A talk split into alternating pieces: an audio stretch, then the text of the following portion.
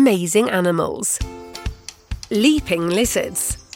These ancient reptiles live all around the world, with species numbering in their thousands. Lizards include geckos, iguanas, and many other reptiles you might be familiar with already. Some of these kinds of lizards have been around for hundreds of millions of years, before the dinosaurs, and they have even survived mass extinction events.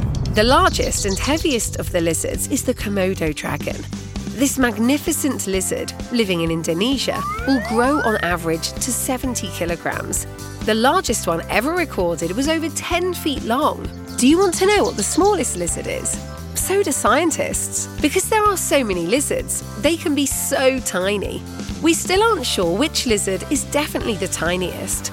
One lizard in the Caribbean islands has a body just barely over half an inch long and was thought to be the smallest, until another little lizard in Madagascar was recently discovered that might be even smaller. Another standout lizard? The basilisk lizard in Central and South America. This speedy creature can run so fast it runs across water. It's an impressive trick, and one that helps them avoid predators. One thing all lizards have in common is that they are ectothermic or cold blooded.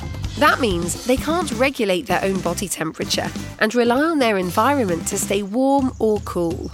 This is part of why lizards are more active during the day, and you might even catch them basking in the sun collecting warmth. Lizards might eat plants, but a lot of them also like to eat insects or other small animals. There are a couple kinds of lizards, like Gila monsters, that even use venom to hunt prey and defend themselves.